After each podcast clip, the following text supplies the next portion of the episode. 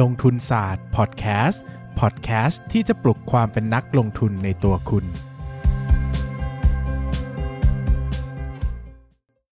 สวัสดีครับ ยินดีต้อนรับเข้าสู่รายการลงทุนศาสตร์พอดแคสต์รายการที่ชวนทุกคนพัฒนาความรู้ด้านการเงินและการลงทุนไปด้วยกัน ตอนนี้ลงทุนศาสตร์ออกหนังสือการเงินเล่มแรก ชื่อว่า Money Lecture เรียนหนึ่งครั้งใช้ทั้งชีวิต ชวนทุกคนไปอ่านหนังสือเล่มนี้กัน เพื่อวางแผนการเงิน ตั้งแต่วันนี้ไปจนถึงเกษียณได้เลย จากคนไม่รู้อะไรเลย คุณจะวางแผนการเงินเป็น ด้วยตัวเองจากหนังสือเล่มนี้ครับวางแผนตามร้านหนังสือทั่วไป ไปหาซื้อกันได้เลยอะ เห็นไหมรอบนี้เรา 10 วินาทีพอนะครับอะนะครับ วันนี้เรามาพูดถึงประสบการณ์หุ้นเด้งบ้างนะครับ หลายคนก็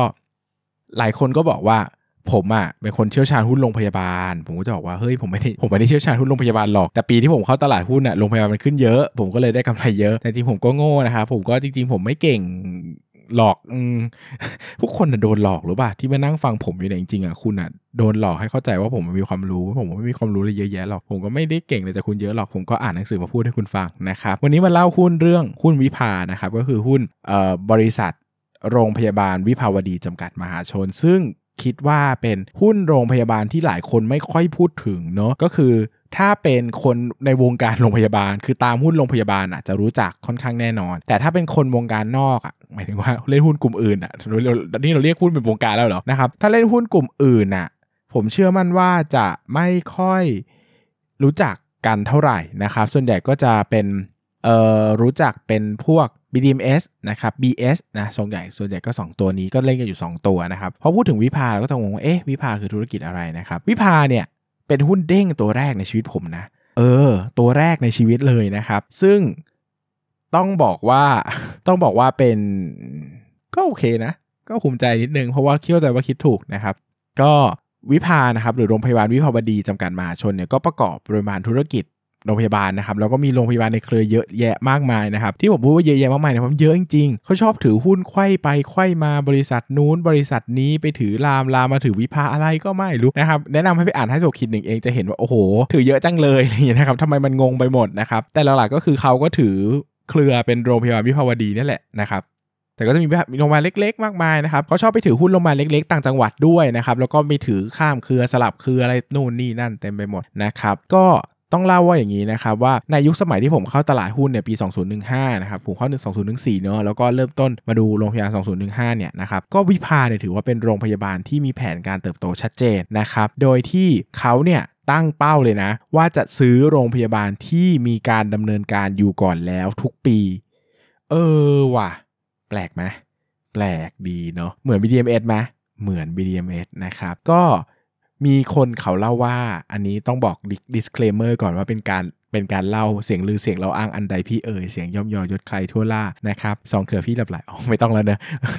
นะครับก็ก่อนหน้านี้เนี่ยเขาว่ากันว่าวิภาวดีเนี่ยเป็นโรงพยาบาลที่ใหญ่มากในประเทศไทยนะครับจนกระทั่ง BDMs เนี่ยก็ค่อยๆ ควบรวมกิจการมาเรื่อยๆนะครับจนปัจจุบันนี้ BDMs ใหญ่มากไปแล้วนะครับเพราะว่าเขาก็ใช้เทคโนโลยีเทคใช่เทคโนโลยี ใช้เทคนิคในการควบรวมกิจการนะครับก็ทำให้เขาก็เติบโตไปมากมายนะครับ พอกลายมาเป็นเวลาของวิภาวดีเนี่ยนะครับก็เขาก็ดูทรงๆเนะไม่ค่อยได้โตมากตอนนั้นเนี่ยเขาคิดว่าเฮ้ยต้องโตแล้วว่ะนะครับก็เลยตั้งเป้าว่าจะควบรวมกิจการโรงพยาบาลเนี่ยทุกปีเลยนะครับซึ่งผมไปดูย้อนหลังเออว่ะ ก็ควบรวมจริงๆเนอะนะครับก็บริษัทก็มีเป้าหมาย แล้วก็ดำเนินการได้ตามที่พูดจริงๆนะครับจำนวนเตียงของเครือโรงพยาบาลเนี่ยก็เพิ่มขึ้นอย่างต่อเนื่องเลยนะครับรวมไปถึงขีดเส้นใต้นะรวมไปถึงคุณภาพในการควบรวมกิจการค่อนข้างดี คือเขารักษา ROA ROE แล้วก็ NPM ได้ค่อนข้างดีนะครับใครไปตาม BDMs เนี่ยเราจะรู้ว่าหลังๆอะคือไอ้ธุรกิจที่มันมี net profit margin ใกล้เคียงกับเขาอะมันไม่ค่อยมีแล้ว มันก็จะเป็นธุรกิจ โรงพยาบาลต่างจังหวัดเนอะบางทีเขาก็ต้องไปควบรวมธุรกิจที่มันไม่ได้มีความสามารถในการทำกำไรสูงมากนัก แต่มันไม่มีทางเลือกไงเขาต้องยึดหัวหาดใช่ไหมครับแต่สิ่งที่วิภาวดีทำเนี่ยมันยังอยู่ในช่วงที่เป็นเหมือนไม่ได้ดุเดือดมากนักนะครับ เขาก็สามารถรักษา net profit margin ไว้ค่อนข้างดีนะ ค่อนข้างสวยนะครับ ไม่ได้ไม่ไม่ได้แย่ แล้วก็มันก็มีปีที่สะดุดบ้าง แต่มันไม่ได้สะดุดถึงขั้นว่าแบบโอ้โหเลิกเลิกเธออะไรเงี้ยนะครับ มันก็กลับมาได้นะครับ มันก็กลับมาได้ ผมมองว่ามันก็ดูดีนะครับ ตอนนั้นเนี่ยหุ้นวิภาเนี่ยซื้อกันที่อยู่ที่ PE 30 ต้นๆนะครับไม่ไม่ไม่คำนวณรวมวอลเรนนะครับก็ผมก็คำนวณแหละนะครับผมก็คำนวณแล้วว่าเฮ้ยกิจการนี้นะ ถ้าถ้านะถ้า ถ้าธุรกิจเนี่ยโตได้อย่างนี้จริงๆนะสามถึงห้าปีผมว่าราคานี้ไม่แพงเนอะผมคำนวณแล้วว่าราคาเนี่ยเป็นมูลค่าที่ซื้อได้นะครับเป็นมูลค่าที่ซื้อได้ ตอนนั้นเนี่ยหุ้นวิภามันอยู่ที่ 1.75 บาทต่อหุ้นนะครับส่วนวิภาวดี warrant 2เนี่ยมันอยู่ที่ 0.75 บาทต่อหุ้นนะครับราคาแปลงสิทธิ์อยู่ที่ 1 บาทเออก็เหมือนว่าผมจ่ายเงิน 0.75 บาทวันนี้ ถึงวันจริงนะผมก็ไปจ่ายเพิ่มอีก 1 บาทเพื่อแปลงสิทธิ์นะครับคริติคอลหรือปัญหาที่จะเกิดขึ้นแล้วน่ากลัวก็คือว่า ราคาหุ้นเนี่ยต่ำลงมากว่า 1 บาทนะครับหมายถึงว่าผมแปลงสิทธิ์แล้วไม่คุ้มคือซื้อในตลาดหุ้นคุ้มกว่า ซึ่งผมคิดว่าโอกาสที่จะเกิดขึ้นมันยากมาก เพราะว่ามันเป็นธุรกิจโรงพยาบาลเนอะตัวกำไรตัวอะไรพวกนี้มันมีความมั่นคงแข็งแรงระดับหนึ่งผมก็เลยคิดว่า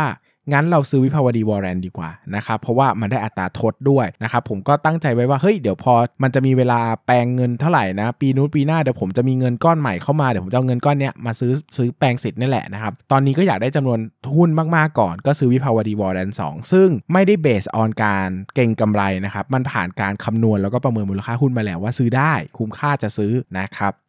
ผมก็เปรียบเทียบนะครับระหว่างการซื้อหุ้นแม่แล้วรับเงินปันผลกับซื้อหุ้นลูกเนี่ยผมก็คิดว่าเฮ้ย โอเคอยู่นะ ซื้อหุ้นลูกก็โอเคอยู่นะนะครับก็เลยซื้อหุ้นลูกดีกว่านะครับแล้วก็เอาเงินทั้งก้อนที่เตรียมจะหมุนไปซื้อวิภาเนี่ยไปไปพักไว้ที่กองทุนรวมอสังหาริมทรัพย์นะครับแล้วก็บางส่วนก็จะเป็นโบนัสที่จะได้ในปีหน้านะครับก็ยังไม่ได้มานะครับตอนนั้นเนี่ยผ่านไปไม่นานเนี่ยงบออกมาดีมาก 2015เนี่ยเล่าไปหลายครั้งจนทุกคนจะจำเป็น story ประจำตัวแล้วว่า ราคาน้ำมันมันลงครับพอราคาน้ำมันมันลงอะเหมือนตลาดหุ้นมันลงไปด้วยนะครับ ธุรกิจเขาก็มองหาธุรกิจที่เป็น safe haven ซึ่งตอนนั้นน่ะมันมีไข้เลือดออกระบาด ตัวธุรกิจโรงพยาบาลก็กำไรพุ่งเลย คนก็จินตนาการว่าโอ้โหธุรกิจโรงพยาบาลมันดีมาก มันแข็งแรงมาก ไม่ว่าเกิดอะไรขึ้นราคาหุ้นก็ขึ้น ก็บัดซื้อกันใหญ่เลยซื้อกันเละเทะนะครับ ตัวของตัวของวิภาวดีเนี่ย ก็ขึ้นมาเยอะมากประมาณ 3 บาทได้ ถ้าผมจำไม่ผิดนะครับ ตัววิภาวดีวอร์แรนสองเนี่ยขึ้นมาทำจุดสูงสุดที่ 2.28 บาท จากราคาที่ผมซื้อประมาณ 0.75 บาทนะครับ ก็คิดเป็นผลตอบแทนประมาณ 204%นะครับ ก็เป็น 3 เด้งนะครับ 200%นะครับ หลังจากนั้นเนี่ยผมก็ทำการ arbitrage หลายครั้งก็คือสลับหุ้นแม่สลับหุ้นลูกดูตามความคุ้มค่าเนะก็ได้กระแสเงินสดเพิ่มมาอีกทีละแสนสองแสนก็สลับไปสลับมาสลับไปสลับมานะครับสลับจนถึงจุดที่ผมคิดว่ากำไร น่าจะคือกำไรจะโตก็จริงแต่ผมมองแล้วว่ามูลค่ามันเต็มแล้วนะครับ แล้วมันก็ไม่ได้มีช่องว่างให้ผมสามารถทำ arbitrage อะไรได้อีกแล้วนะครับ ผมก็เลยตัดสินใจขายหุ้นตัวนี้ออกไปนะครับ ก็ได้กำไรมาเยอะนะครับ แล้วก็ถือว่าเป็นหุ้นตัวหุ้นเด้งตัวแรกในชีวิตนะครับ แล้วก็เป็นหุ้นเด้งที่ดีมากเลยอะคือไม่ได้ไม่ได้พลาด ใช้คำนี้ คือทุกอย่างที่สมมติฐานที่ตั้งถูกคือไม่ได้ผิดเลยนะครับกำไรโตจริงนะครับ รายได้โตจริง ราคาวิ่งจริง วิ่งไปถึงสิ่งที่ประเมินจริงนะครับแล้วก็ทำ arbitrage ได้จริง แล้วตอนขายก็ได้กำไรจริง คือ เป็นหุ้นที่ผมไม่ไม่ไม่พลาดสำหรับตัวนี้นะครับ แล้วก็เป็นอีกตัวหนึ่งที่จำมาได้นานมากนะครับ ทุกครั้งที่เห็นชื่อวิภาก็จะคิดถึงเด้งแรกในชีวิตนะครับ ก็เลยมาเล่าเรื่องนี้ให้ทุกคนฟังนะครับ กับหุ้นวิภาวดีรังสิตใช่ปะเขาเรียกว่าวิภาวดีเฉยๆนะไม่ไม่ไม่ไม่มีวิภาวดีรังสิตนะครับเออเป็นหุ้นวิภาวดีนะครับก็เป็นหุ้นโรงพยาบาลตัวหนึ่งที่ตอนนี้ก็ ก็ใครอยากอัปเดตตอนนี้ก็ไปดูกันนะครับ เพราะว่าผมซื้อปี 2015เนอะก็ผ่านมา 5 ปีแล้วแหละนะครับอะตอบคำถามจากทางบ้านนิดนึงนะครับ เมื่อวานเออเมื่อวานลืมเฉลยข้อสอบว่ะ ลืมไปเฉยเลย งงไหมงง คนพูดก็งง ลืมไปเฉยเลยนะ รอทีหน้าแล้วกันนะครับอะกลับไปแก้ไขอะไรไม่ได้แล้วนะครับอะตอบคาถามนิดนึงนะฮะไหนดูซิมีใครถามมาบ้างสักสองสามข้อเนอะนะครับ เอ๊ะเอ๊ะเอ๊ะ ถามอะไรนะครับ มีคนถามว่ามันนี่เลคเชอร์ราคาเล่มละเท่าไหร่นะครับ255 บาทนะครับ แล้วก็ซื้อได้ที่ไหนก็ตามร้านหนังสือทั่วไปนะครับ ใครถามผมถาม เร็วเนอะเฮ้ย คนมันขี้เห่ออะ คนมีหนังสือก็เห่ออยากขายดีๆ อยากเป็นนักเขียน best seller อุดหนุนนะ อุดหนุนนะ ผมจะได้เป็นนักเขียน best seller ไง คุณจะได้แบบเฮ้ย นี่ไงนักคนที่เราติดตามเป็นนักเขียน best seller เลยนะใช่ไหมใช่ อุดหนุนกันช่วยเหลือกันคนละเล่มสองเล่มก็ได้ อ่านคนละเล่มก็อ่านเล่มนึงแล้วก็ อ่านเล่มซ้าย เสร็จก็อ่านเล่มขวา อ่านอ่านเล่มขวาเสร็จก็กลับอ่านเล่มซ้ายต่อนะก็ซื้อให้พ่อให้แม่ให้ลูกให้หลานเนอะใครมีลูกหลานกำลังเรียนจบเนี่ยไปซื้อให้เขาอ่าน เขาจะได้มีแผนการเงินดีๆ นะเล่มละ200กว่าบาทเองนะครับบ่นไปก็เขินๆอะตอบหน่อยมีคนถามมาจากเทป CPO นะครับว่า concept คล้ายๆฟิกคอร์ใช่ไหมครับ อ๋อใช่ครับ ตอบเร็วไปไหมอ๋อก็ใช่มันใช่ครับไม่รู้จะตอบอะไรเขาถามได้ไหมครับ ต้อง key partner เนี่ยต้องคิดรวมบริษัทย่อย หรือเป็นอย่างอื่นที่มาร่วมทำด้วย เช่น หุ้นโรงพยาบาลกับประกันอะไรอย่างนี้ ยังงงๆตรงนี้อยู่ครับอ๋อคิดรวมหมดครับ อะไรที่มันเป็นที่มันเป็น partner เป็นบริษัทย่อยบริษัทแม่นะครับหรือเป็นบริษัทที่ไม่เกี่ยวข้องกันเลยในเชิงการถือหุ้น แต่ทำงานร่วมกันก็นับได้ แต่ต้องมีความเป็น partner กันนะมีความส่งเสริมกันนะไม่ใช่เป็นแบบ enemy อะไรเงี้ยไม่เอานะครับก็เป็น key partner นะครับเช่นแบบว่าเฮ้ยโรงพยาบาลนี้ทำผูกขาดไว้กับ ประกันเจ้านี้อะถ้ามันมีเราได้ข้อมูลมาเราก็มองอันนั้นได้นะครับ แต่ก็เขาอาจจะไม่ได้ถือหุ้นซึ่งกันและกันก็ได้นะครับ BDMS DCA ยาวๆ ดีไหมครับ อ่า ถ้ามองถ้าน้องมองว่า BDMS ระยะยาวจะดี DCA ยาวๆก็ดีครับ อ่าบางคำถามไม่ตอบนะข้ามไปนะตอบไม่ได้โดนจับ สนใจอยากรู้ว่าเริ่มต้นลงทุนเฉลี่ยต่อเดือนเนี่ย ลงทุนแบบ VI เน้น growth หรือเน้นไปที่ปันผลดี การเติบโตของพอร์ตจะเห็นพัฒนาได้ดีกว่ากันครับ จริงๆเป็นผลทางใจด้วยแหละ หรือเล็งทั้ง 2 แบบไปเลย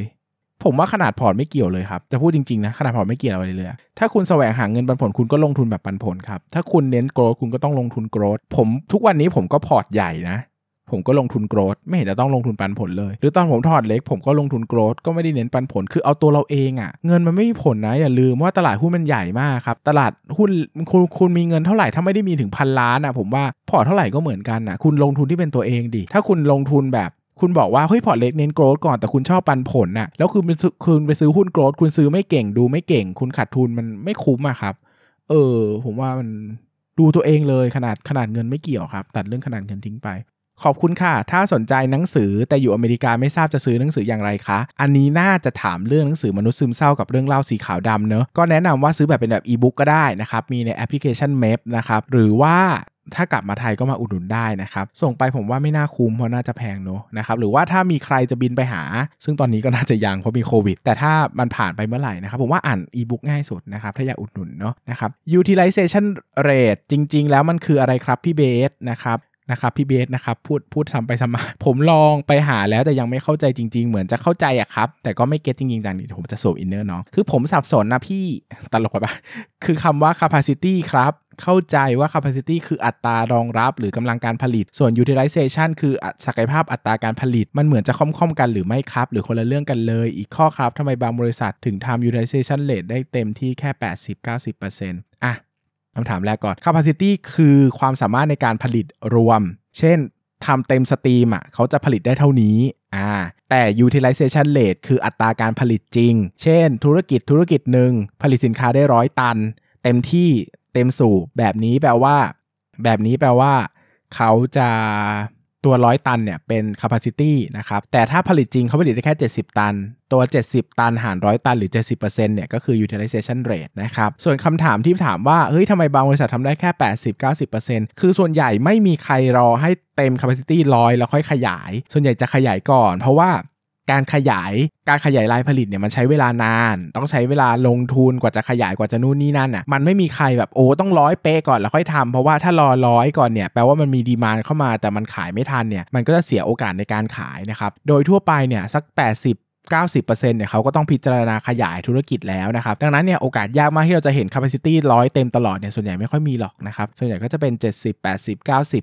90 ก็เต็มที่แล้วเขาก็ต้องเตรียมขยายเตรียมหาโรงงานใหม่หารายผลิตใหม่แล้วนะครับ ถามต่ออีกนิดครับ ชอบโฮมโปรชอบคิวเฮาที่ถือโฮมโปรทำไมไม่ถือแลนด์แอนด์เฮาที่ถือทั้งคู่ครับผมเข้าใจว่าประเมินมูลค่าแล้วถือผ่านคิวเฮาจะถูกกว่านะครับ อันนี้ก็ต้องลองไป study เพิ่มเติมนะครับ ลองไปคำนวณดูนะครับสำหรับวันนี้ เนื้อหาจบสิ้นตรงนี้นะครับ ก็ฝากหนังสือด้วยเนาะโปรโมทบ่อยเพราะว่าจริง ๆ ก็คือจริงๆอะคือถามว่าเงินอะสำคัญไหมก็สำคัญแหละก็เอาไว้กินข้าวกินหนมเนาะแต่การเป็นนักเขียนหนังสือที่มีคนซื้อไปอ่านอะ มันคือคุณค่าทางใจนะครับ มันคือบอกว่าเฮ้ยงานของคุณมันได้รับการยอมรับอะผมว่ามันมีคุณค่าทางใจกับนักเขียนจริงๆเนอะดังนั้นถ้าใครมีเงิน 255 บาท แล้วไม่ได้ลำบากจนเกินไปนักเนอะก็ฝากไว้สักเล่มแล้วกันนะครับ ถือว่าเป็นกำลังใจซึ่งผมจะบอกว่าในเล่มมันก็ดีอะ ผมตั้งใจเขียนมากๆนะครับ มันดีจริง ๆนะครับ มันไม่ได้เขียนมาเพื่อจะแบบ เข้าใจไหมผมไม่ได้เขียนมาเพื่อแบบ จะหาเงินอย่างเดียวอะผมคิดมาแล้วว่านี่คือสิ่งที่คุณจะได้แล้วผมจะให้หนังสือเล่มนี้มันอยู่ไปเรื่อยๆเพราะว่าผมจะไม่เขียนเรื่องการวางแผนการเงินเล่มอื่นอีกแล้วมั้งนะนะครับเพราะผมคิดว่าเออมันก็เล่มนี้ก็ครบแล้วอะคือถ้าเล่าต้องไปบิดเล่ามุมมองอื่นที่อาจจะไม่ได้สำคัญมากอาจจะไม่ได้กลับมาเขียนในเร็ววันนี้นะครับก็ ใครไม่ลำบากไม่ไม่เหนือบ่าฝ่าแรง ไม่เหนือบ่าฝ่าแรงพูดด้วยคนแก่มาก ไม่เหนือบ่ากว่าแรงจนเกินไป ก็ขอฝากมันนี่เลคเชอร์เรียนหนึ่งครั้งใช้ทั้งชีวิตไว้สักเล่มแล้วกันนะครับสำหรับวันนี้ขอบคุณมากครับ ขอบคุณมากๆสำหรับใครที่ไปอุดหนุนด้วยนะครับ สวัสดีครับ อย่าลืมกดติดตามลงทุนศาสตร์ในช่องทางพอดแคสต์เพลเยอร์ที่คุณใช้ แล้วกลับมาปลุกความเป็นนักลงทุนกันใหม่ในลงทุนศาสตร์พอดแคสต์